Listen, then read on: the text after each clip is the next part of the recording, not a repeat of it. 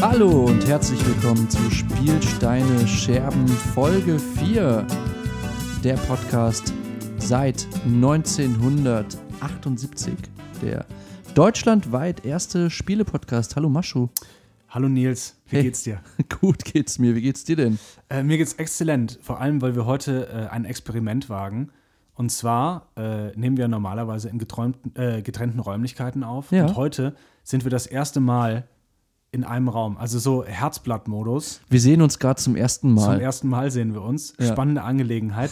Aber äh, ich muss auch sagen, ich sitze mit dem Rücken zu dir, weil wir sind noch nicht weit genug, dass wir reden können und uns, und uns dabei anschauen. Aber vielleicht das nächste Mal. Schönes Projekt für Folge hundert. Denke ich mir auch. Zum, oder vielleicht machen wir es so, äh, jede Folge drehe ich mich einen Grad zu dir. Dann sind es mehr Folgen. Nee, dann ja, aber ich sehe dich früher schon aus dem Augenwinkel. Stimmt. Ja, äh, und wenn man sich jetzt fragt, äh, wie schaffen wir das so, Spiele miteinander zu spielen? Es ist schwer. Es aber ist, das ist auch verdammt vieles. schwer, aber viel über WhatsApp, dass man Züge mhm. ansagt. Auch E-Mail spielt eine Rolle. Wir haben auch meistens Helfer dabei, die uns, äh, die, also einer sitzt ja immer mit dem Rücken zum Tisch. Äh, nee, Quatsch, wir machen das ja immer so, einer mit dem Rücken, einer vorne, und dann drehen wir uns. Aber wir haben auf jeden Fall eine Entourage an Helfern dabei, die es uns möglich macht, zu spielen. Und die wollen wir heute grüßen. Danke an Stefan, derjenige, der meinen Drehstuhl dreht. Liebe Grüße an Oliver. Ja, Frank, der uns äh, zufächert, wenn einer wütend wird. Und ähm, Jörg und Isabel, auch vielen, vielen genau. Dank. Nachdem wir jetzt das, äh, den Dank äh, aus dem Weg geräumt haben, wollen wir uns doch einfach mal wieder dem schönsten Hobby äh, neben dem unbezahlte Arbeitskräfte für die Drehstühle einspannen, widmen. Und zwar ist das drei, zwei, eins Brettspiele. So schaut's nämlich aus. Was hast du gespielt die letzte Zeit? Oder wollen, wollen wir heute das Pferd mal äh, von hinten aufsatteln? Und ich sag einfach mal, was ich mir vorgenommen habe, worüber ich heute ganz gern sprechen möchte. Und wenn es nicht klappt, mm, passt's. Ist ungewohnt, aber let's try. Ich habe ein kleines Spiel gespielt. Okay. Und damit meine ich wirklich kleines Spiel. Und zwar Villagers aus dem äh, Kosmos Verlag. Spannend, das habe ich auch gespielt. Das sind die, die haben wir das zusammengespielt? Wir haben das auch mal zusammengespielt. Das sind die, die einem früher immer die äh, äh, hier Chemiekästen und so ja. äh, geschenkt mein haben. Mein erstes Chemielabor. Genau. Das ist jetzt äh, mit Villagers wurde das neu aufgelegt.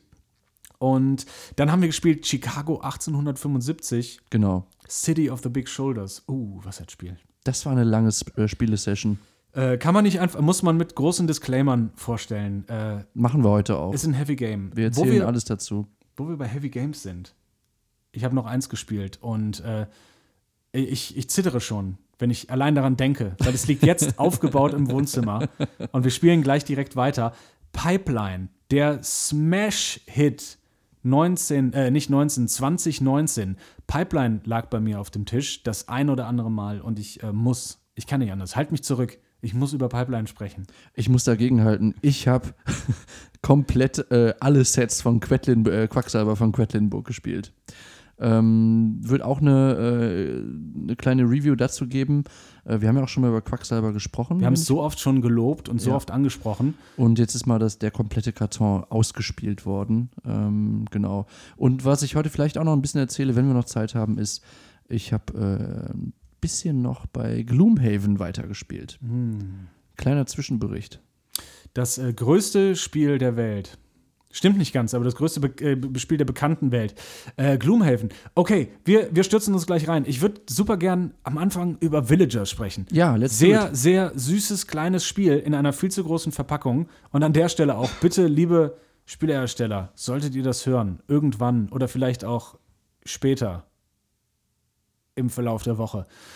Bitte hört auf, kleine Kartenspiele mit knapp zweihundertfünfzig Karten in riesige Packungen zu stecken. Das ist total ätzend. Guter Punkt, Maschu. Ich glaube, es hat mit einer Sache zu tun. Wenn du ein kleines Spiel rausbringst, dann steht das nicht bei den coolen, großen Kosmos-Spielen, sondern dann steht das vorne an der Kasse, quasi so an der Naschtheke äh, im Spieleladen, an der Quengeltheke der Spiele. Wenn Und da Ehemänner, will keiner stehen. Richtig, wenn Ehemänner äh, von ihren Frauen Äh, Spiele geschenkt bekommen und gekauft bekommen, dass die sich beim Quengeln noch schnell Villagers mitnehmen. Das wollten die nicht. Villagers möchte ein eigenständiges, großes Spiel sein. Das sagt zumindest die Verpackung.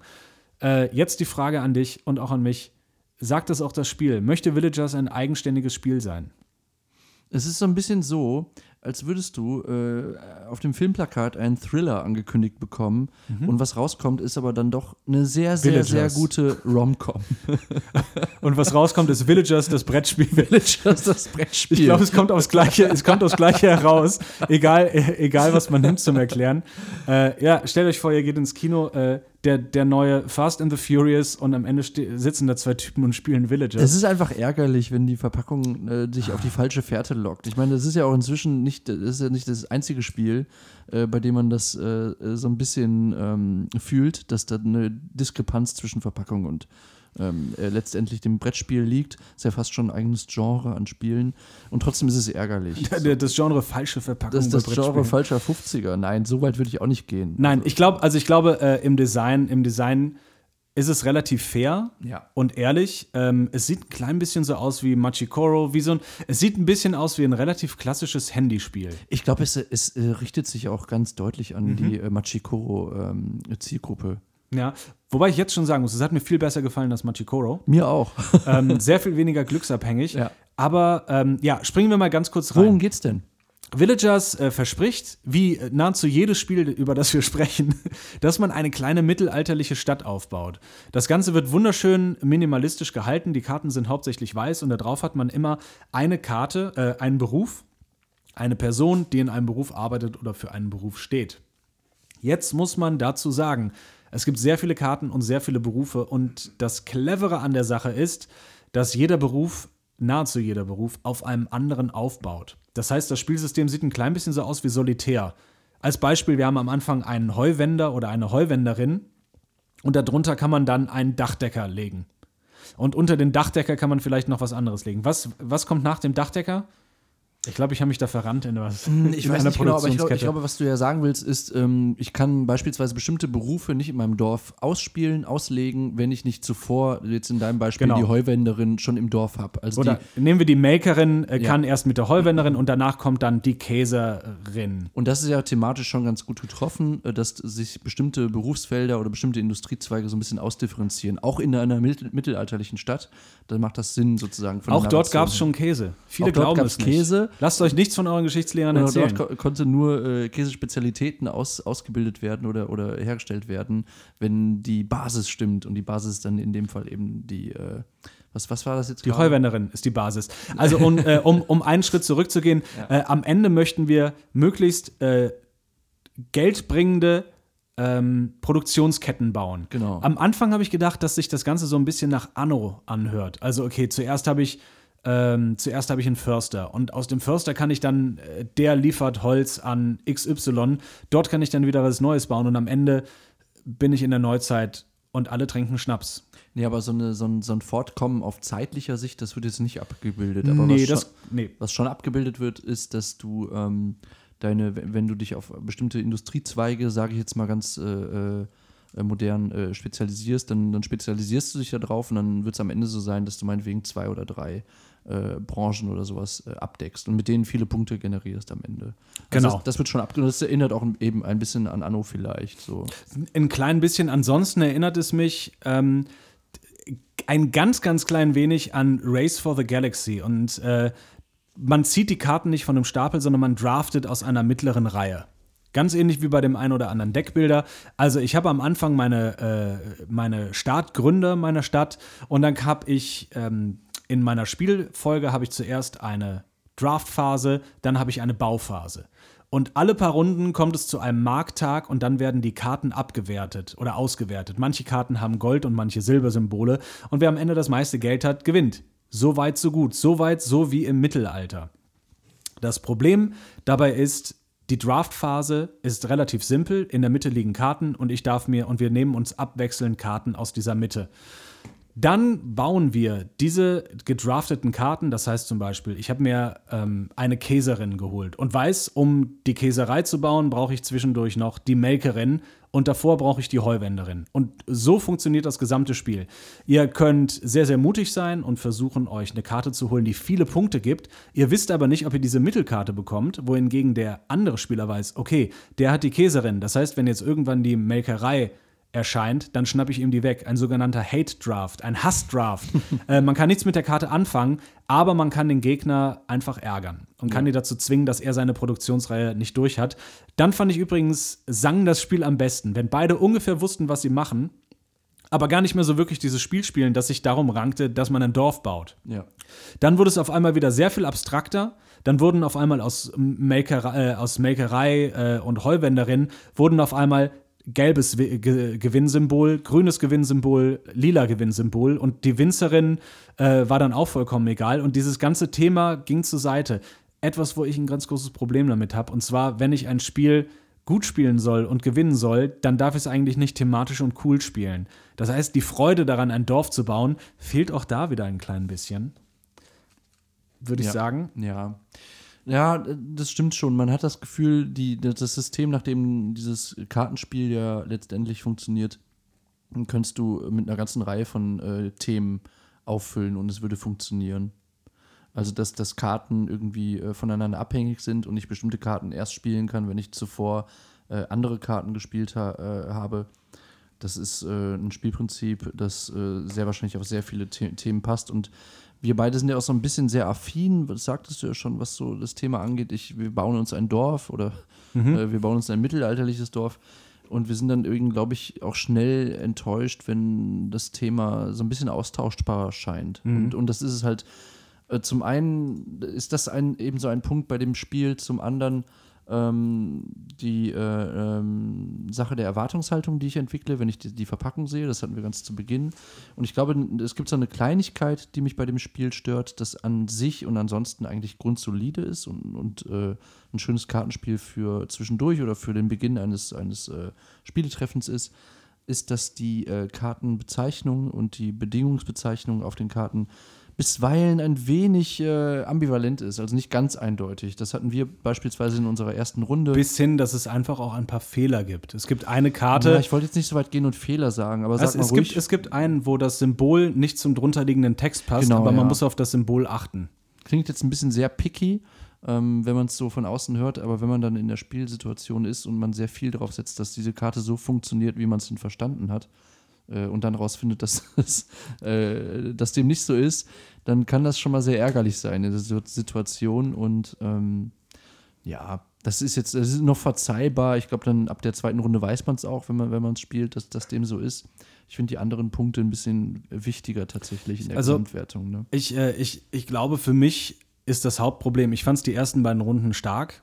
Mir hat es äh, wirklich viel Spaß gemacht. Ich fand die Idee dahinter gut. Ich fand die Anleitung ein bisschen überkompliziert. Ich glaube, da kann man nachhelfen. Grade ich glaube, man wollt, wollte es extrem gut machen, indem man ja. äh, ähm, sehr viel grafisch darstellt und eine große Legende schafft. Also, dass ich alles, was ich im Text sehe, über Buchstaben auch in den Bildern wiederfinde. Äh, das Ergebnis ist aber, dass es kaum noch lesbar ist. Also, es, es sieht halt wirklich aus wie, äh, sieht halt aus wie die äh, Lektüre aus einem Proseminar eines Erstsemesters in Literatur. Äh, überall steht noch links und rechts was daneben. Es gibt noch zehntausend Pfeile und äh, Fallbeispiele, die, äh, die bebildert sind. Es ist am Ende einfach sehr, sehr viel. Ja, absolut. Aber ähm, trotzdem hat's war es jetzt, äh, glaube ich, ein Spiel, das man, von dem wir jetzt nicht komplett abraten würden. Ich glaube, man darf halt einfach nicht zu viel erwarten. Es ist ein solides Kartenspiel letztendlich. Ich glaube auch, ich glaube, solide ist ein sehr, sehr gutes Wort. Großes Pro für mich, äh, das Spiel kostet siebzehn Euro. Ja. Also ist einfach ein Riesen-Pro. Äh, jetzt, es soll jetzt in einer kleineren Verpackung kommen. Das ist auch ein großes Pro für mich. Auch alleine, wenn es darum geht, ich glaube, das kann man mal mitnehmen und das kann man im Park spielen. Ja, zum Beispiel. Und wenn man das jetzt nicht jeden Tag spielen möchte, denn ich habe zum Beispiel das extreme Gefühl, dass wenn jemand das Spiel schon zehn, zwanzig Mal gespielt hat und das mal einfach so mitnimmt, hat kein anderer eine Chance. Und ich sehe auch keine Möglichkeit, ein Handicap einzubauen. Es gibt noch ein paar Module, die man dazu machen kann, die das Spiel komplizierter machen und zum Teil auch diese schöne Einfachheit der Drafting-Mechanik und der Baumechanik wegnehmen. Äh, für mich zumindest war es ein bisschen zu viel. Ich hätte es lieber ein bisschen simpler gehabt und dafür knackiger. Knackigere Entscheidungen. Vielleicht kann ich Karten speichern, vielleicht kann ich Karten opfern. Mir hat am Ende irgendwas gefehlt, um zu sagen, Das nehme ich mit und dafür lasse ich Roll for the Galaxy, Race for the Galaxy oder Res Arcana oder andere, in Anführungszeichen, Engine- und Kartenbilder zu Hause. Ja, vielleicht mal sowas wie ein kleiner raffinierter Mechanismus, den man jetzt noch nicht aus anderen Spielen zu Genüge kennt, der aber irgendwie gut zum Spiel passt und der einem irgendwie ein anderes Spielerlebnis äh, vermittelt. Das, das wäre halt noch schön gewesen, um es wirklich ein, zu einem besseren Spiel, das man sehr gerne auch wieder spielt, zu machen, tatsächlich. So ist es, wie wir schon sagten, ein solides Spiel, von dem wir jetzt nicht abraten, wo wir auch nicht sagen, das kommt jetzt bei jedem Spieleabend auf den Tisch. Das ja. denke ich auch. Es ist äh, ein schönes Gateway-Game. Das heißt, wenn es das erste Spiel von modernen Brettspielen ist, man kann für siebzehn Euro nicht viel falsch machen. Und ich glaube, man kriegt es auch für ungefähr den gleichen Preis gut wieder verkauft. Zweitens, man kann es nahezu jedem vor die Nase legen. Es hat eine gemütliche Handygame-Optik. Es ist alles sehr minimalistisch. Es geht so auf äh, Piktogramme mit mehr Details, ja. würde ich, würd ich den Designstil nennen.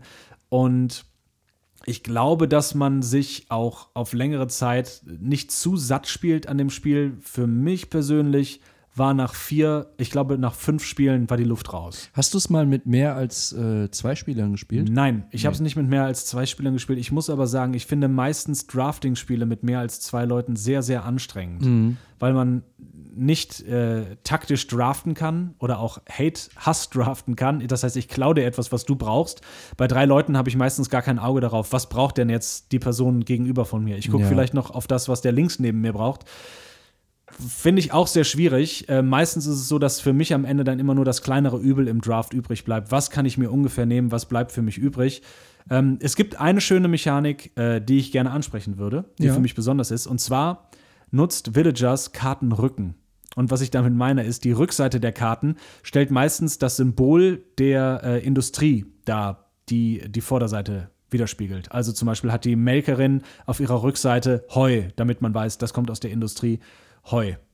Die schönste Industrie überhaupt. Jeder kennt sie. Ja. Äh, Heu. Nennen, nennen wir es Agrar und Co. Genau, Agrar und Co. Und äh, man kann eine seiner Karten, wenn man eine der Grundkarten, wie zum Beispiel, äh, ich glaube, Heuwender, Bergbau und Förster sind die drei Grundkarten, die man sich jederzeit holen kann, wenn man eine vorher gedraftete Karte aus seiner Hand auf einen der leeren Kartenstapel legt, aus denen die Karten gezogen werden, die man später draftet. Das finde ich sehr interessant. Man kann also ein bisschen bluffen.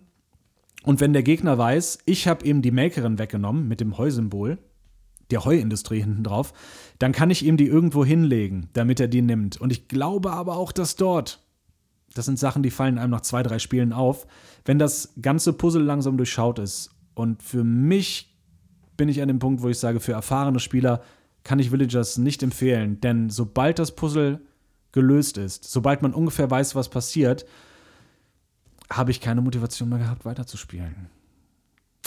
Tja, leider, leider. Lass mich doch mal ein bisschen erzählen, was ich noch so gespielt habe. Lass mich vorher noch was anderes erzählen. Und zwar konnten wir Villagers überhaupt so, nur deswegen spielen. Achso, du hast noch einen Punkt zu Villagers. Noch okay. einen Mini-Punkt. Okay. Äh, also von, von mir Empfehlung für Anfänger, Neueinsteiger und Leute, die wirklich ein Mini, Mini, Mini Engine-Builder, Set-Collecting, also wir versuchen, verschiedene Karten vom gleichen Typ zu suchen, Spiel äh, suchen, cool, kann man machen für alle anderen. Es gibt bessere Spiele da draußen. Unter anderem meine Empfehlung, ein bisschen teurer, aber Everdell. Everdell ist ein Spiel, das sehr, sehr schön ist. Kostet nahezu das Doppelte, ist aber dafür auch doppelt so niedlich und doppelt so liebevoll und hat sehr viel mehr Spielmechanik unter der Eurogame-Haube. Ein kleines Dankeschön kommt an den Laden Hive World in Köln, ein wunderschönes kleines Brettspielgeschäft, das uns Villagers fürs Review ausgeliehen hat. Vielen Dank. Vielen Dank an Hive World. Okay, ähm, ich habe äh, seit unserem letzten Podcast ähm, noch ein Spiel gespielt, das wir hier in unserem Podcast auch schon mal besprochen haben oder zumindest in unser, einer unserer Top-Listen hatten. Ich glaube, in mehrerer. Haben wir auch schon mal ausführlich darüber gesprochen? Das weiß ich, ich glaube nicht. Wir nee, haben es ne? immer nur angeteasert. Wir haben das immer auf die eins, zwei oder drei gesetzt und ja, dann nie mehr darüber geredet. Wir müssten eigentlich auch noch mal ein kleines, äh, ein kleines längeres Stück dazu machen. Nils, erzähl mir von dem Spiel, das die alten Weisen Quacksalber von Quedlinburg nannten. Quacksalber von Quedlinburg wurde wieder ausgepackt im Hause Nils. Und wir haben diesmal Ähm, lustigerweise sein Vor- und Nachname. Ja, aber sprich genau. weiter. Äh, wir haben die ähm, alternativen Sets mal ausprobiert.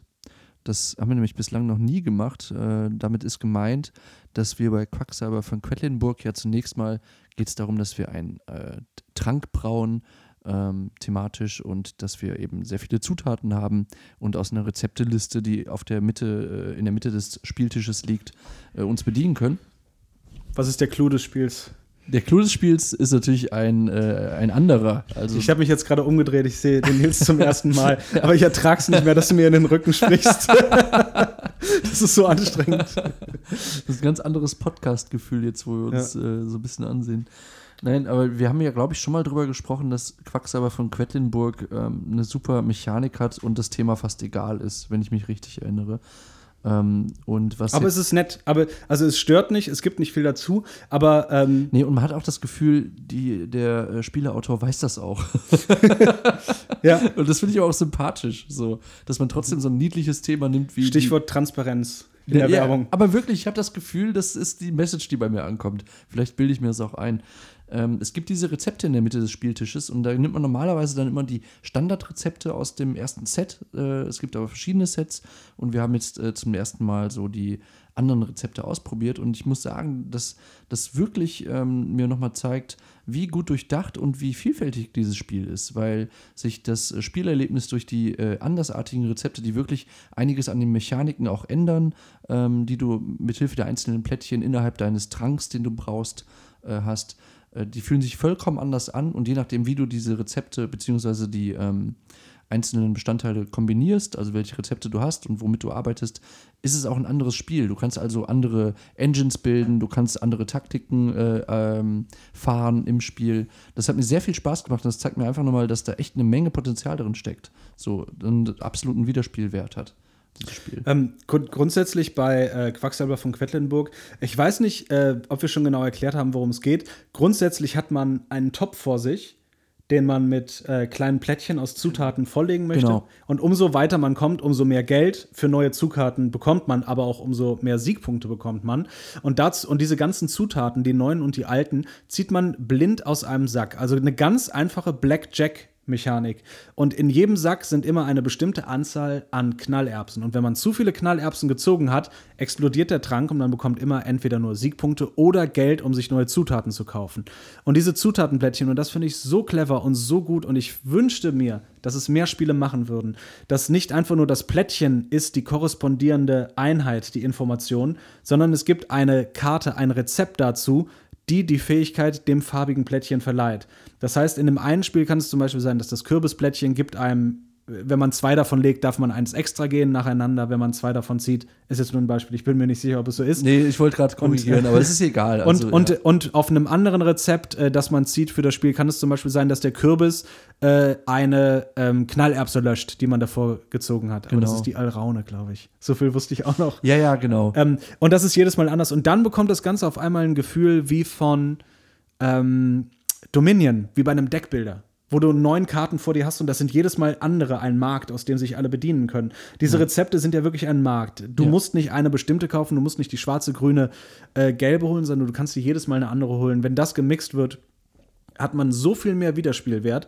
Und gerade bei einem Spiel wie Quacksalber, wo ich mir nämlich äh, denke, ein neuer Teil des Spaßes, also so ein neues Metagame in Anführungszeichen, stellt sich dadurch ein, dass du halt irgendwann weißt, okay, diese beiden Rezepte, also Rezepte gelb aus dem ersten Rezeptezyklus und Rezept grün aus dem fünften. Wow, die harmonieren total gut miteinander. Ja. Ähm, aber die habe ich nicht jedes Mal. Und man muss also jedes Mal neu für sich herausfinden, wie das Ganze funktioniert. Und dadurch, dass Quacksalber mit seiner Rubberband-Mechanik in Anführungszeichen, Rubberband aus äh, Spielen wie Mario Kart äh, übernommen. Das heißt, der Letzte kriegt einen blauen Panzer und hat damit die Möglichkeit, wieder nach vorne zu kommen. Ja. Das ist bei Quacksalber, kriegt man keinen Panzer, leider, man kriegt nur Rattenschwänze. Daran merkt man, japanische Produktion, deutsche Produktion ist was anderes. Ein bisschen weniger Romantik im, äh, im Spieledesign. Ähm, und umso mehr Rattenschwänze, also umso mehr äh, Siegpunkte zwischen dem ersten und dem letzten liegen, umso mehr darf man in seinem Trank vor der nächsten Runde, also bevor man wieder einen neuen Trank braut, nach vorne gehen und kriegt schon mal Bonuspunkte geschenkt. Eine Winzig Catch, kleines Catch-up, Ding. Eine Catch-up-Mechanik. Äh, ja. Winzig kleines Ding. Aber äh, macht sehr viel aus, denn man kann Quacksalber. Quacksalber ist für mich nahezu das Spiel, das ich jedem vorlege, wenn er bei mir zu Hause ankommt. Egal, ob er spielen will oder nicht. Auch wenn der D R L-Mann da ist. Ja. Grunde Quacksalber raus, Keine vierzig Minuten und das Ding ist ja, runtergegangen. Hellmann Klingelsturm, ja. äh, ich lasse mich nicht beirren und baue ja. Quacksalber auf. Nein, ja. aber um das nochmal zu sagen, also ich Letztens finde, war die Polizei da, weil ich im Hive World wieder Spiele geklaut habe. Ja. Wir kriegen die wirklich geliehen. Aber unser äh, Quacksalber von Quedlinburg-Spiel ja. war noch nicht zu Ende, deswegen ja. musste die genau. Polizei warten. Aber das Geile ist, die können sich einfach dazusetzen und mitknobeln. Eben, es ist für vier Spieler Platz. Also, ja. Nein, aber ähm, ich finde, dass Quacksalber von Quedlinburg ein tolles Beispiel ist für ein Spiel, das äh, gar nicht so abhängig ist vom Thema und das über eine tolle Mechanik, die simpel ist, aber effektiv, äh, einen tollen Wiederspiel, äh, Wiederspielwert reinbringt, äh, den ich jetzt eben dann nochmal erfahren durfte mhm. und äh, den ich wirklich äh, großartig finde. Also das ist wirklich eines der wenigen Spiele, wo mir das Thema fast egal ist. Habe ich, glaube ich, auch schon mal beim letzten Mal gesagt. Ich sage es gern nochmal. Ähm, das hört sich langsam an wie eine Drohung an Wolfgang Warsch persönlich. Nein, ich, ich glaube, er weiß, wenn er es hören sollte, irgendwann mal, ja. äh, ich glaube, er weiß, was ich Für meine. Für Nils die Schwarz-Weiß-Edition. Die Schwarz-Weiß-Edition, äh, genau, Quacksalber von Quedlinburg. Black. Nee, und ich denke Quacksalber auch, von Blacklingboard. Ich denke halt gerade drüber nach, ob, ob es nicht auch so ist, dass ähm, Spiele, die eine äh, ne super Mechanik haben, ich würde auch zum Beispiel Uwe Rosenberg Spiele eigentlich mhm. dazu zählen. Der ja nachweislich zuerst mal die Spielmechaniken entwickelt und dann ein Thema drüber kleistert. Das soll nicht hämisch klingen. Nee, genau. Das ist ja äh, tatsächlich so äh, aus Interviews erfahrbar, dass er zunächst mal eben wirklich so eine Art abstraktes Gerüst bastelt und dann überlegt, okay, welches Thema könnte ich damit gut abbilden? Dass er dann am Ende dann trotzdem in einer bestimmten Richtung von Themen landet, das kann man ja schon sagen. Das sind jetzt keine abgespaceden Future-Spiele. Klein, kleines Heads-up an die Hörer da draußen. Uwe Rosenberg, äh, Brettspiel-Urgestein aus dem deutschen Raum, der eigentlich für mich mit das moderne Eurogame geprägt hat. Ja. Und das ist, und das, das sage da ich ohne gar nicht so zu lachen. das, das, das sage ich, äh, das sage ich so unironisch, wie es gerade eben geht. Äh, von, von mir uneingeschränkter Fan, äh, uneingeschränkte Fan-Empfehlung für äh, viele, viele Spiele aus dem Hause Rosenberg. Und äh, genau, und auch dort ist das Thema halt nett, weil es einfach sonst zu dröge wäre, sonst wäre es ein einfaches, abstraktes Spiel, sonst ist man bei Abalone genau. angekommen. Aber und, ich, ich wollte eigentlich zu diesem Punkt oder zu dieser Überlegung, wo ich mir selber noch nicht sicher bin, wie ich dazu stehe oder ob ich das wirklich so finde, aber erstmal eine These, ich glaube, dass sich Spiele mit einer sehr guten Mechanik eher durchsetzen als Themen, äh, Spiele, die ein sehr gutes Thema umgesetzt haben. Und Spiele mit ganz vielen Miniaturen auf Kickstarter setzen sich auch immer nee, sehr, sehr sag, gut durch. Wie ist es denn bei dir? Also, ähm, für mich definitiv. Ja, Gar oder? keine Frage. Ja. Äh, das, das Für mich ist das äh, thematische das i-Tüpfelchen. Das ist C Q. Icing on the Cake. So, genau. Ja. Das aber auch gerne ohne. Ich würde ein Feast for Odin, also ein Fest für Odin von Uwe Rosenberg, das irgendwie thematisch ist, aber wenn man sich mal Gedanken darüber macht, eigentlich überhaupt nicht. ähm, das, das würde ich jederzeit einem Spiel vorziehen, das sehr thematisch ist, aber äh, mechanisch wenig zu bieten hat. Und ich glaube, das führt uns auch zu einem unserer weiteren Spiele, die wir hier in der sogenannten Pipeline haben. Mhm, okay, erzähl mal. Es geht um Chicago achtzehnhundertfünfundsiebzig. Chicago? Nein, es ja. geht um das Spiel Pipeline. So, ähm, Pipeline, Pipeline, Pipeline, Pipeline. Ich habe auf Instagram, auf unserem Instagram-Kanal, auf dem ihr uns folgen könnt, mehrmals, äh, schon mitt- mittlerweile b- wird es, äh, ich will nicht sagen neurotisch, Pipeline-Fotos von mir gepostet. Nicht nur einmal. Äh, nicht, nicht nur, nur einmal. Äh, es waren genau dreimal mittlerweile. Ja. ähm, Pipeline ist ein Spiel, das letztes Jahr zweitausendneunzehn rausgekommen ist, vom wunderbaren Designer Ryan Courtney, der, so wie ich mal irgendwo gelesen habe, früher bei NASA Mathematiker war. Und das Spiel erschien bei Capstone Games und der Artist, also nicht der Designer, sondern der, ähm, der Artist, der das ganze Spiel so aussehen hat lassen, wie es nun am Ende aussieht, ist Ian O'Toole, mein Lieblings-Game-Artist. So, und jetzt sind wir bei Pipeline. Und jetzt sind wir auf einmal bei einem Spiel, bei dem ich das Gefühl habe, das muss man richtig erklären. Da muss ja. man richtig reinpipen in die Line. Ähm, du hast es eben zum ersten Mal gespielt. Ganz genau. Und mir war das total wichtig, dass wir das vorher einmal spielen, bevor wir da im, im Podcast reingehen. Macht absolut Sinn, bei diesem Spiel vorher einmal reingespielt zu haben, weil es sich ähm anders anfühlt als alle anderen Eurogames, ja. die wir bisher gespielt haben. Ähm, was heißt Eurogames? Ja, in die Richtung. Also strat- strategische, strategische Aufbau- und Ressourcenmanagement-Spiele, meistens ökonomisch oder wenn es keine wirkliche Geldökonomie gibt, dann wenigstens eine Punkteökonomie. Äh, und ge- meistens geprägt dadurch, dass jeder ein bisschen Eurogames, sein eigenes Eurogame spielt und man wenig Interaktion hat. Auch da ist Pip- äh, Pipeline ein bisschen anders als das normale Run-of-the-Mill Standard-Euro-Game.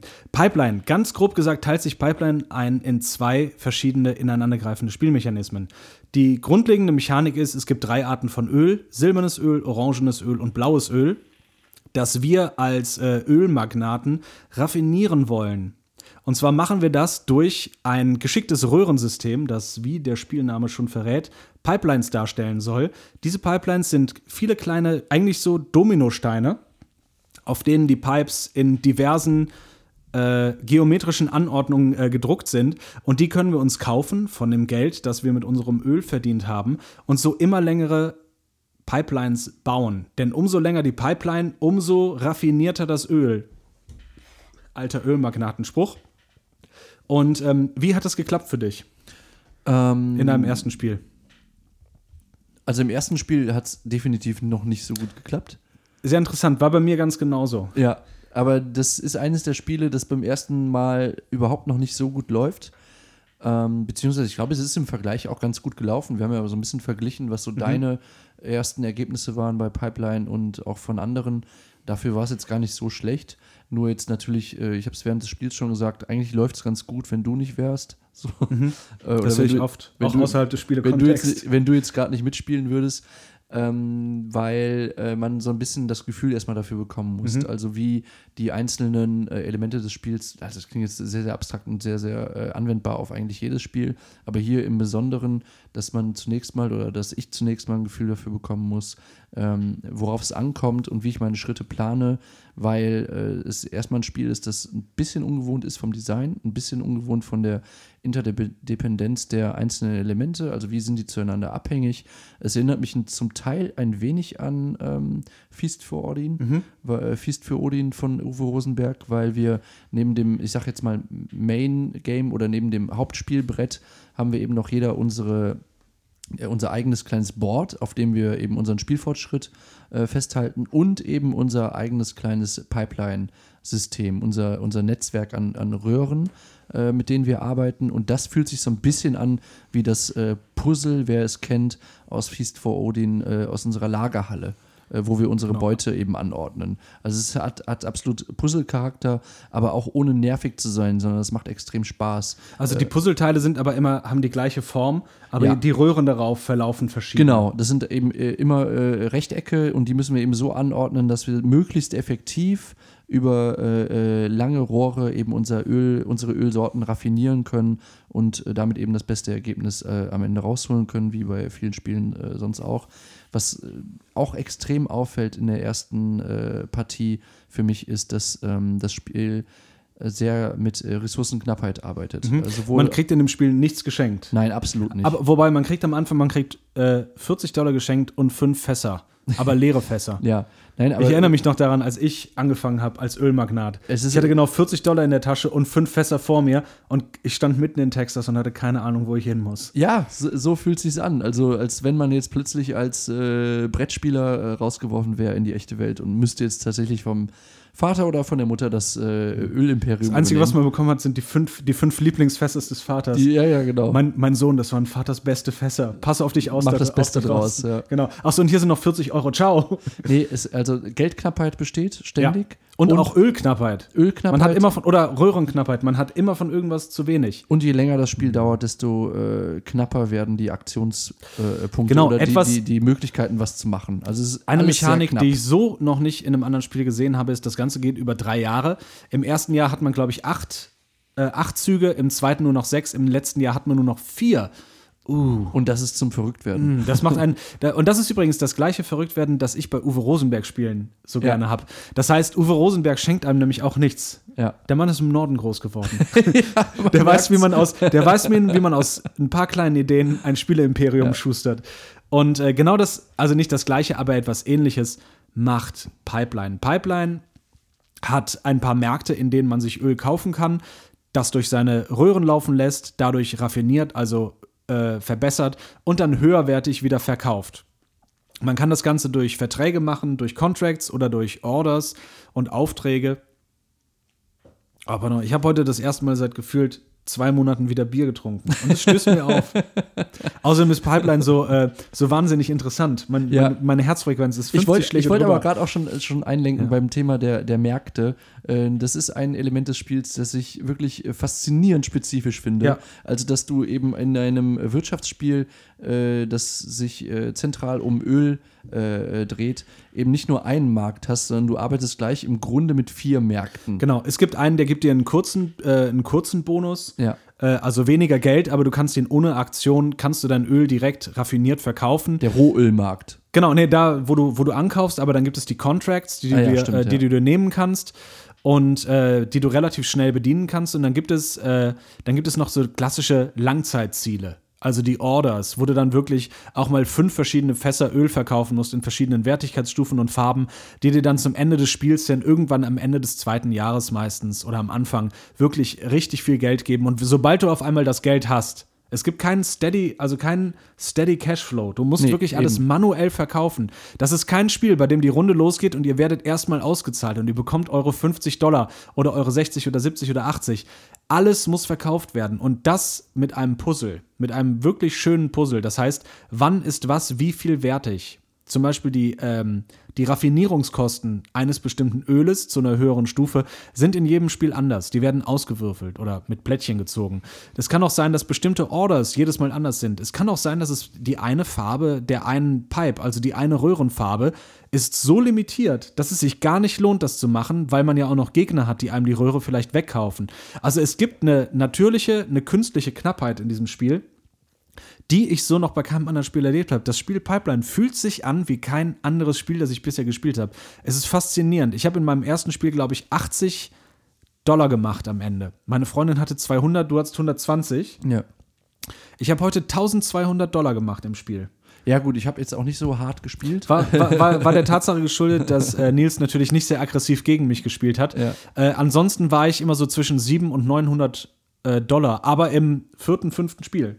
Ja, ähm, was du gerade ausgeführt hast, bringt mich da halt auch nochmal auf den Punkt, auf, ne, auf so einer Meta-Beobachtungsebene über das Spiel, äh, dass ich denke, großartig wie ein Spiel, das eben über ähm, Öl äh, funktioniert, über das Thema Öl äh, handelt, eben so stark auch mit dem Thema Knappheit arbeitet. Also, dass man denkt, okay, die, die einfache äh, Variante sozusagen Knappheit äh, zu thematisieren wäre ja, es gibt wenig Öl. Aber nein, das Spiel macht das auf drei oder vier Ebenen gleichzeitig. Was das Spiel einem vermittelt ist, auch Ölmagnaten haben es schwer. Deswegen nein, werden wir in diesen, dieser ehrlich, Folgenbeschreibung einen, unseren Spendenaufruf für arme Ölmagnaten. Ich finde, das ja. ist halt ein Beispiel dafür. Wir hatten es eben bei Quacksalber, da ist das Thema fast egal. Und hier ist es wirklich, hier greift es richtig krass gut ineinander. Es, äh, es, es ist schon interessant, so auf, äh, auf, mein, auf die eine oder andere Art mit dem, okay, umso länger meine Röhre, umso cooler wird das Öl, das am Ende rauskommt. Ja. Aber es fühlt sich trotzdem irgendwie so an, als würden wir ein Geschäft führen.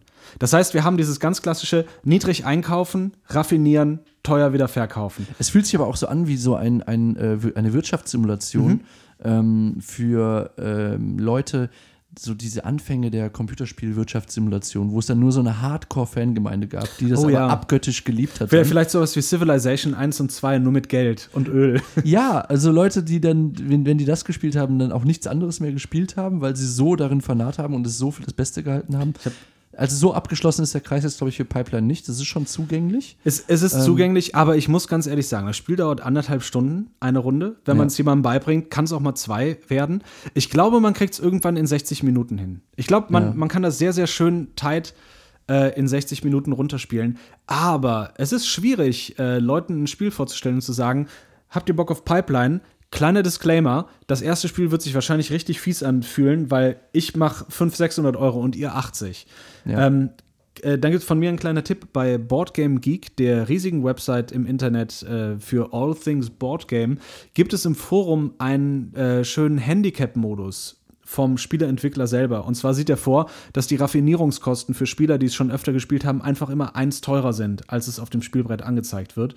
Was sehr elegant ist und das soll wohl auch ganz gut funktionieren. Und das kann man so in drei Stufen machen. Finde ich persönlich sehr, sehr schön und bei so einem Spiel sehr, sehr notwendig. Und es gibt einem selber noch so ein bisschen, äh, so ein bisschen Sand ins Puzzlegetriebe. Ähm, denn meine Sorge ist, und deswegen fand ich es eben interessant bei Villagers, ähm, Villagers war nach vier, fünf Spielen, war für mich die Luft raus. Weil ich habe das Gefühl, okay, ich habe euer Rätsel gelöst. Ich weiß, was ich machen muss. Was mir jetzt fehlt, ist jemand, der gegen mich spielt, der mir das kaputt macht. Und ich habe das Gefühl, für das System von, ich habe das Metagame des Spiels verstanden, der andere auch, und das ist jetzt unser Schlachtfeld, auf dem wir kämpfen, da gibt es viel bessere Spieler, die ja. das machen. Ja. Also äh, da gibt es vor allem auch viel simplere Spiele als äh, Villagers. Und bei Pipeline ist meine große Angst, was passiert, wenn ich den Rubik's Cube, wenn ich den Rubik würfel, wenn ich den Rubikon überschritten habe und äh, wenn ich durchschaut habe, ah, so funktionierst du, äh, ah, so funktionierst du? Na, dieses, oh, jetzt verstehe ich es. Ich bin an dem Punkt, wo ich sagen muss, ich sehe ungefähr, wie das Spiel klappt und ich habe ungefähr eine Ahnung davon, wann kaufe ich ein, wann ist welche Aktion interessant, lohnenswert, effizient vor allem. Es ist ein ökonomisches Spiel, am Ende geht es um Effizienz. Ja. Es ist ein, man kann dieses Spiel sehr, sehr trocken finden. Das muss ich sagen. Also es ist auch da, es mag irgendwie thematisch sein und es ist toll designt. Oh, aber ich glaube, für manche Leute wird es ein sehr, sehr trockenes, rein mathematisches Spiel sein. Nein, da muss man wirklich, äh, um die Floskel zu bemühen, Bock drauf haben. Ja. Man muss ein bisschen Affinität mitbringen zu äh, Öl, Öl oder zu Wirtschaftsspielen äh, insgesamt. Ich glaube, wenn man die mitbringt, dann kommt man an Pipeline nicht vorbei. Das, vielleicht erstmal das, das so, zeichnet sich jetzt schon ab. So zum Einstieg vielleicht mit den Shell-Jugendstudien-Podcast hören, um, um, um, um reinzukommen. Aber ansonsten, äh, ansonsten, man, man muss halt einfach wissen, worauf lasse ich mich ein. Ich habe es hauptsächlich mit meiner Freundin gespielt, die äh, abwechselnd mich äh, geschlagen hat äh, und unterlegen ist und manchmal einfach im dritten Jahr, also vier Züge für Ende des Spiels, gesagt hat, ich bin raus, ich habe keine Chance mehr, du kannst das jetzt alleine weitermachen. Mhm. Also ohne jetzt groß bitter zu sein, das, das hörte sich jetzt bitterer an, als es eigentlich war. Aber halt ganz klar, okay, äh, du spielst die Leute das, mürbe. Das, das, das, das war's. Ich muss sagen, es war unsere sechste Partie an dem Tag und wir hatten vier Uhr morgens. So schlimm, so schlimm war es nicht. Im, im, im, im Hause Maschow wird niemand gezwungen, bis vier Uhr morgens zu spielen. Die Leute machen das freiwillig. Das Ding spielen wir jetzt aus. ähm, naja, ähm, also es ist sehr swingy. Wenn man gewinnt, dann gewinnt man richtig, richtig heftig. Also ja. Irgendwann explodiert das Geld. Irgendwann äh, kann man sich immer mehr kaufen. Wir haben noch gar nicht darüber geredet, dass man sich Upgrades kaufen kann und noch besondere Regeln äh, einführen kann. Eine Aktionsmöglichkeit ist, dass man sich Upgrades kauft. Ja. Mit diesen Upgrades kann ich zum Beispiel effizienter raffinieren. Ich kann meine Maschinen besser laufen lassen. Bezeichnend, dass ich die kaum genutzt habe im ersten Vielleicht. Spiel. Es ist am Anfang einfach viel. Ich habe auch, ja. äh, ich habe auch gelesen, man soll mit manchen Leuten ohne Upgrades anfangen. Hätten wir mhm. vielleicht machen können. Ja, gut. Ähm, das Wichtigste aber haben wir noch vergessen, und zwar irgendwann hat man genug Geld, um sich eine Maschine zu kaufen. Diese kleinen Maschinen sind halb so groß wie die äh, Röhrenplättchen und die plöppt man einfach irgendwo drauf und automatisiert damit seine Raffinerie. Ja, und das ist eben ein toller Mechanismus, weil Knappheit äh, gibt es in dem Spiel auch bei der äh, Zahl der äh, Aktionen, das habe ich schon gesagt, aber auch eben der, der Miepel, mit denen ich Aktionen ausführen kann. Wir haben nämlich genau eine Aktionsfigur. Genau, als ein Arbeiter, es ist kein ein klassisches, Arbeiter. Es ist so ein Action-Point-System, du hast eine Aktion pro Runde und dann setzt du irgendwo drauf. So, aber man, unter Umständen kann ich vielleicht zwei Aktionen machen, also das, das funktioniert schon. Äh, aber auch zu einem Mehrpreis. Äh, genau, für zehn Dollar, sehr knappe Dollar, ja. äh, darfst du dir, nicht im Sinne von schmale Taler, sondern knappe Dollar, ja. der, der, unter, der genau das Gegenteil von schmalen Talern. Also ich hatte so oft kein Geld, um beispielsweise genau. äh, mir noch irgendwie einen Rohstoff zu kaufen oder sowas. Und ich das glaube, da, da liegt der Hund begraben, das ist des Pudels Kern. Wenn du Bock darauf hast, da zu sitzen und zu denken, fuck, ich habe noch fünf Dollar, was mache ich jetzt? Und dann siehst du vor dir entweder ein sehr, sehr enges Korsett, eine eiserne Jungfrau, die dich zerquetschen möchte und dir sagen möchte, du bist nichts wert mit deinen fünf Dollar. Oder du siehst bei Pipeline einen Sandkasten. Einen Sandkasten aus Möglichkeiten. Ein, eine Wunderwelt aus Möglichkeiten, was du mit diesen fünf Dollar machen kannst. Ich könnte mir jetzt zum Beispiel einen, äh, einen Würfel blaues Öl kaufen und den raffinieren. Dann habe ich am Ende dreißig Dollar. Davon kann ich mir eine Maschine kaufen. Oder drei blaue Ölwürfel. Und wenn man daran Spaß hat und wenn man das Gefühl hat, ich habe richtig Bock damit, ein Spiel zu haben, das mir simuliert, ich habe mit nichts angefangen. Und am Ende habe ich tausend Dollar in der Hand gehabt. Das hört sich so unspektakulär an. Mein Öl, äh, mein, genau. mein Pipeline-Imperium. Mein Pipeline-Imperium. Ja. Ähm, dann ist das das Spiel für dich. Wenn du allerdings sagst, oh Gott, was? Immer wieder muss ich gucken, dass ich irgendwie mein Geld und wenn ich und worüber reden die Jungs die letzten ja, okay, zehn Minuten? Genau. Ich verstehe kein Wort. Dann ich, vielleicht ich, nicht. Ich habe bei Öl aufgehört. äh, aufgehört. Äh, Ich glaube, dann ist das nichts für euch. Wenn das ein Spiel ist, in das ihr wirklich eure Zähne, äh, wie sagt man, beißen, schlagen wollt, eure ja. Hauer schlagen wollt und sagen wollt, okay, ich brauche vier, fünf Mal, um das herauszufinden, äh, wie das funktioniert. Ähm, also wirklich, ihr habt ein Spielfeld, auf dem ihr gegeneinander antretet, das sich ununterbrochen bewegt. Und auf einmal ist es kein Fußball mehr, sondern ihr habt einen Federball in der Hand in der einen Partie. In der nächsten Runde sind es Gewehre. So, und auf einmal ist es kein Feld und ihr fliegt. So funktioniert das Spiel ungefähr. Es ist jedes Mal anders. Ja. Es ist eine albtraumhafte Vision, die, die ein Ölmagnat hat. Aber einer von den Albträumen, wo du vorher sagen musst, hab ich Bock da drauf oder nicht? Hab ich Bock darauf, mich auf ein System einzulassen, das so komplex ist mitunter? Habe ich Lust auf ein System, das ich ausrechnen kann? Denn ich habe bei diesem Spiel mehr als zum Beispiel bei Food Chain Magnate oder bei Chicago, also bei, oder auch bei Brass, habe ich das Gefühl, diese ganzen Spiele kann ich auf Bauchgefühl spielen. Ich habe das Gefühl, Bauchgefühl einerseits, auf der anderen Seite hatte ich äh, zu Beginn des ersten Spiels äh, das, die Angst, dass das Spiel zu kompetitiv ist, um sehr viele Züge im Voraus zu planen. Aber was ich jetzt gelernt habe mit dem ersten Spiel, ist, du kannst oder du musst sogar schon sehr viele Züge im Voraus im Blick haben, was du machst. Und die Wahrscheinlichkeit ist eigentlich recht groß, dass das auch klappt, weil die Möglichkeiten schon dafür da sind. Also kompetitiv ist das Spiel schon, aber eher man, man so... Man kann sich ein bisschen schaden, indem man sich manchmal die eine ja. oder andere Röhre wegschnappt, aber eigentlich nie aus Bosheit, sondern einfach, weil man sie selber braucht. Ganz genau. Und also es gibt halt durch bei, eine natürliche Knappheit... Bei Design ist es halt dann genau, kompetitiv. Genau, das grüne Öl oder das blaue Öl ist vielleicht das Wertvolle, also werden zuerst diese Röhren gekauft. Ähm, man kann bei den Upgrades, kann man dem anderen ein Upgrade versagen, indem man das, äh, indem man das äh, Möglichkeitsplättchen umdreht, um sich ein Upgrade zu holen. Genau. Haben wir jetzt zum Beispiel nicht gemacht, aber äh, das könnte man machen, wenn man es kompetitiver spielt. Äh, aber ich persönlich habe meistens so mit meinem einst eigenen Ölzirkus genug am Hut, äh, genug selber zu tun, als dass ich auch noch darauf gucken kann, wie ich dir schade, ja. was für das Spiel eigentlich spricht. Aber ähm, am Ende muss ich sagen, man muss abzählen. Man kann nicht einfach auf Bauchgefühl heraus sagen, ah, fünfzig Euro oder fünfzig Dollar reichen für meine nächsten drei Züge, damit komme ich irgendwer hin und am Ende habe ich fünf übrig. Bei diesem Spiel spielst du meistens am besten, wenn du am Ende deines Zuges äh, wirklich alles sehr effektiv ausgegeben hast. Ja. Weil totes Geld in einer Kasse ist totes Geld. Am Ende ist es natürlich auch ein Siegpunkt. Mhm. Ähm, also jeder, jeder Dollar ist ein Siegpunkt. Am Ende gewinnt derjenige mit dem meisten Geld, was ich liebe. Was ich zum Beispiel, was ich mir auch bei Brass gewünscht ha- hätte. Mm. Ich finde es bei Brass, bei Brass Birmingham, glaube ich, immer noch eins meiner Lieblingsspiele. Vielleicht meine Nummer eins. Aber ich würde mir so wünschen, dass ich am Ende noch was mit meinem Geld machen könnte. Ich möchte was davon haben, dass ich all das Geld eingenommen habe. Diese zwei ja. Währungen, Ressourcen, äh, Währung, Siegpunkte und Geld. Ich finde es toll, wenn Spiele das zum Gleichen machen. Weil da muss ich mit meinen Siegpunkten pokern. Ja. Investiere ich meine Siegpunkte jetzt und reicht, gewinne ich am Ende mit fünf Dollar obendrauf. Ähm, was sagst du zu Pipeline? Würdest du Pipeline empfehlen? Ich kann natürlich noch keine uneingeschränkte Empfehlung aussprechen. Erstens, weil ich... Allein nach dem, was ich dir gesagt habe. Nee, erstens, weil ich natürlich erst eine Runde jetzt eben gespielt habe. Mhm. Ähm, das Spiel hat mich trotzdem abgeholt und äh, reingeholt. Äh, weil ich das Gefühl habe, ja, da steckt eine Menge drin, was ich so in anderen Spielen äh, wahrscheinlich nicht erleben kann, weil es sehr ambitioniert ist, ein sehr ambitioniertes Game Design äh, bietet, das äh, nicht viele andere Spiele haben, die ich bis jetzt gespielt habe. Äh, wir haben schon so ein bisschen über die äh, Eingrenzung gesprochen, dass du schon eine gewisse Affinität mitbringen musst, um äh, das Spiel überhaupt lieben zu lernen, absolut.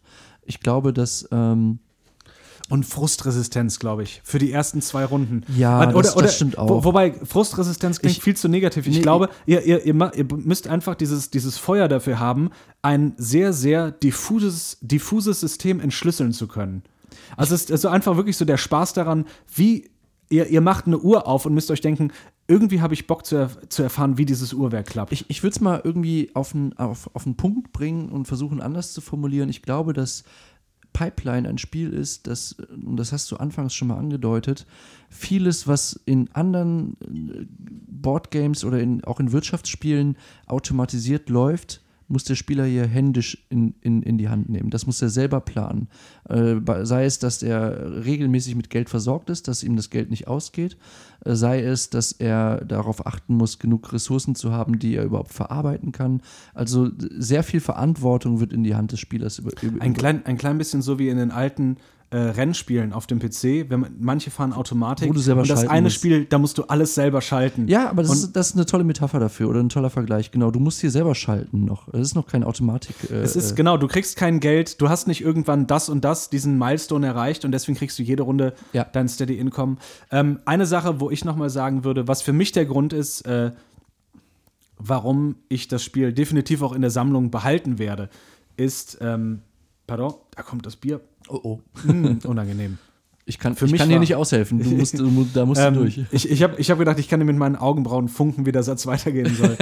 Ich habe gedacht, wir haben irgendwas davon, dass wir endlich mal im gleichen Raum sitzen. Nein, ähm, für mich war es für mich war's ein, äh, also was es für mich ausmacht ist, und warum ich es behalte, es gibt mir ein Gefühl, dass mir kein anderes Eurogame, kein anderes ökonomisches Spiel gibt, das ich bisher gespielt habe und das ich besitze.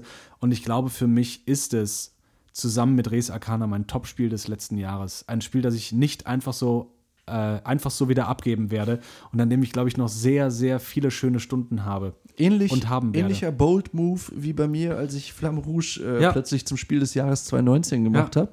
Ich sehe das Funkeln in deinen Augen und ich, ja, ja. ich fühle mich an mich selber erinnert, nachdem ja. ich das erste Mal Flamme Rouge damals gespielt habe. Die, die gute alte Zeit, wann war's? Dezember zwanzig neunzehn, zwanzig neunzehn oder, oder, oder Januar zwanzig zwanzig. Guter Monat für Brettspiele gewesen. Sehr guter Monat. Nein, ich, ich glaube, das Spiel kann langfristig bei mir eine ähnliche Faszination auslösen. Ich muss es nur einfach öfter spielen. Ähm, aber ich habe Bock drauf. Also das ist so, ich bin auch jemand, der sehr schnell frustriert ist, wenn es nicht läuft. Das mhm. muss ich auch ganz ehrlich sagen. Also auch gerade muss ich auch sagen, wenn es gegen dich nicht läuft. So in Spielen, wo, wo ich denke, wie hat er das jetzt schon wieder gemacht? Warum ist er schon wieder zwanzig oder dreißig Punkte vor mir?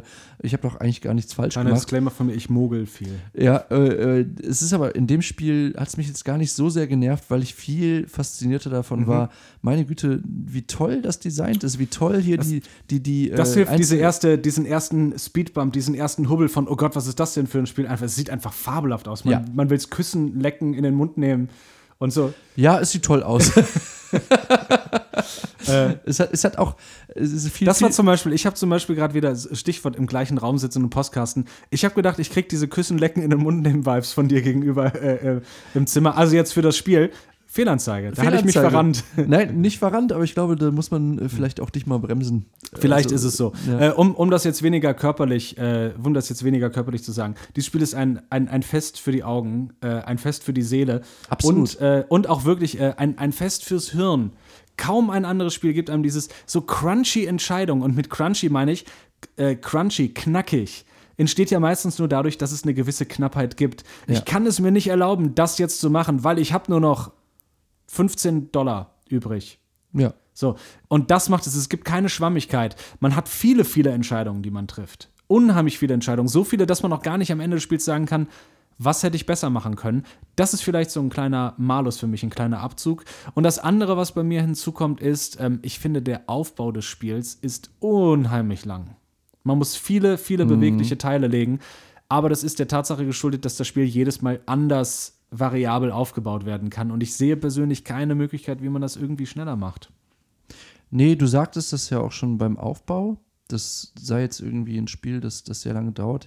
Ich habe dann auch direkt wieder an Flamme Rouge gedacht mhm. und dachte, ja, hier muss ich ja auch dann irgendwie eine Strecke aufbauen.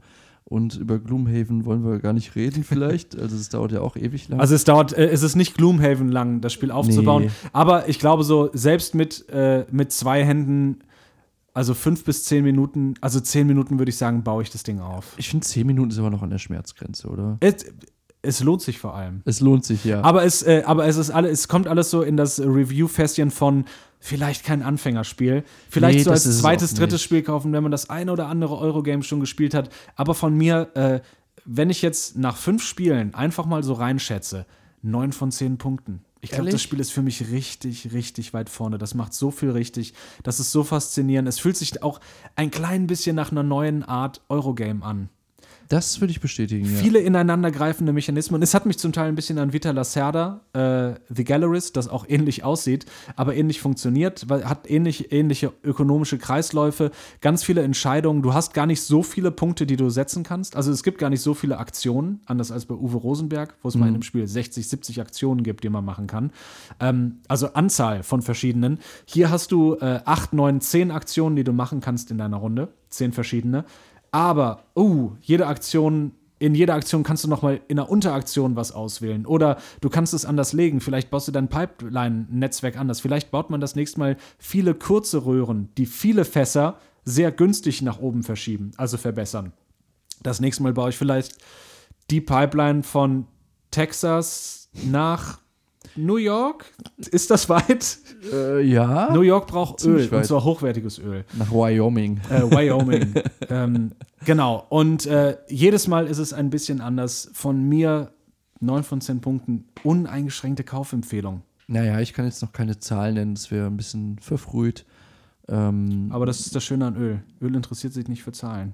Öl fließt, Öl ja, wird raffiniert. Öl will einfach nur Öl sein. Nee, aber ich bin mir sicher, dass wir das noch einige Male spielen werden. Wir werden das noch einige Male spielen und vielleicht haben wir auch noch irgendwann einen schönen Langzeittest dazu im Angebot. Ja. Ähm, wir machen jetzt noch schnell unsere Top drei Ölsorten. Dein Lieblingsöl? Ähm, was gibt's denn überhaupt? Achso, ja, äh, super. Bei mir auf der drei äh, E zehn. Erdnuss. Erdnussöl. Achso, auf ja, der zwei, äh, Kokosöl. Kokosölspitze. Ja. Äh, weißt du, was kommt auch auf meine Nummer zwei? Nummer eins, der Klassiker, wir sagen es, drei, zwei, eins, Olivenöl. Das waren eure Spielsteine für diese Woche. Äh, wir freuen uns, äh, wir freuen uns darauf, äh, das nächste Mal wieder ein bisschen schneller an den Mikros zu sein. Ja. Wir haben das nächste Mal noch Chicago auf der Liste, das haben wir heute nicht geschafft, aber auch ein schönes, schweres, dickes, ökonomisches Spiel. Stichwort, man muss nicht nur in einem Eurogame-Part seine äh, Fabriken aufbauen. Nein, man kann sich auch noch Aktien in den Fabriken und Firmen des Gegners kaufen. Es uh. ist noch ein, ein, Tra- ein Börsentrade-Game. Ein Börsentrade-Game. Und ähm, ich glaube, es ist schon richtig so, dass wir das in der nächsten Folge ich glaub, das müssen wir ausführlich richtig groß besprochen, besprechen ja. werden. Und vielleicht haben wir dann auch nochmal die Gelegenheit, das vorher zu spielen. Das stimmt. Ähm, ich glaube, da können wir uns schon mal drauf freuen, darüber ähm, zu reden. Dann würde ich ganz gerne die nächsten Male, ich habe es geschafft, Arkham Horror, das Kartenspiel, mal die Grundbox einmal mhm. fertig zu spielen. Da möchte ich unbedingt drüber sprechen. Äh, das hatten wir auch im Internet, auf Twitter schon jemandem versprochen, dass wir das heute machen. Sorry, Freunde, Pipeline ist dazwischen gekommen. ähm, wir hätten viel Stichwort. öfter Pipeline für äh, Segways äh, nutzen sollen. Wir hatten da noch andere Sachen in der Pipeline und so weiter. Ja, ja, ich glaube, ich habe es nur ja. einmal gesagt. Ah, das nehme ich mit ins Bett. Da Trotzdem, ärgere ich mich. Äh, Twitter, gutes Stichwort. Folgt uns gerne auf Instagram. Genau. Und ähm, äh, ja, auch auf Twitter natürlich. Und was, was sollte man noch sonst machen, wenn man Spielsteine Scherben äh, okay bis gut findet? Ich würde sagen, eine Review auf iTunes schreiben. Das wäre toll. Ja. ja. Fünf Sterne. Würden wir uns freuen. Fün- fünf Sterne. Punkt aus. Punkt Vielleicht aus noch Ende. Was Nettes dazu schreiben. Meinetwegen auch vier, okay, ja. Also wir, aber ab drei macht euch nicht die Mühe. Ab, und ab drei macht euch bitte nicht mehr. Da, dafür lohnt es sich. Dann lieber was Schönes dafür spielen. Dafür lohnen sich die Klicks nicht. Genau. So, folgt uns auf Twitter, folgt uns auf Inter- Instagram, lasst einen Like da, abonniert diesen Podcast, wenn es euch gefallen hat. Oder stellt uns ein paar Fragen und nehmt äh, Kontakt auf mit uns ja, äh, auf Twitter. Äh, fragt uns etwas und vielleicht kommt eure Antwort dann im Podcast vor. Wir freuen uns auf euch das nächste Mal wieder. Und das waren eure Spielsteine, Scherben, Maschu und Nils. Bis zum nächsten Mal. Bis bald, eure Scherben. Ciao. Das klang viel zu traurig. Ciao. Ciao.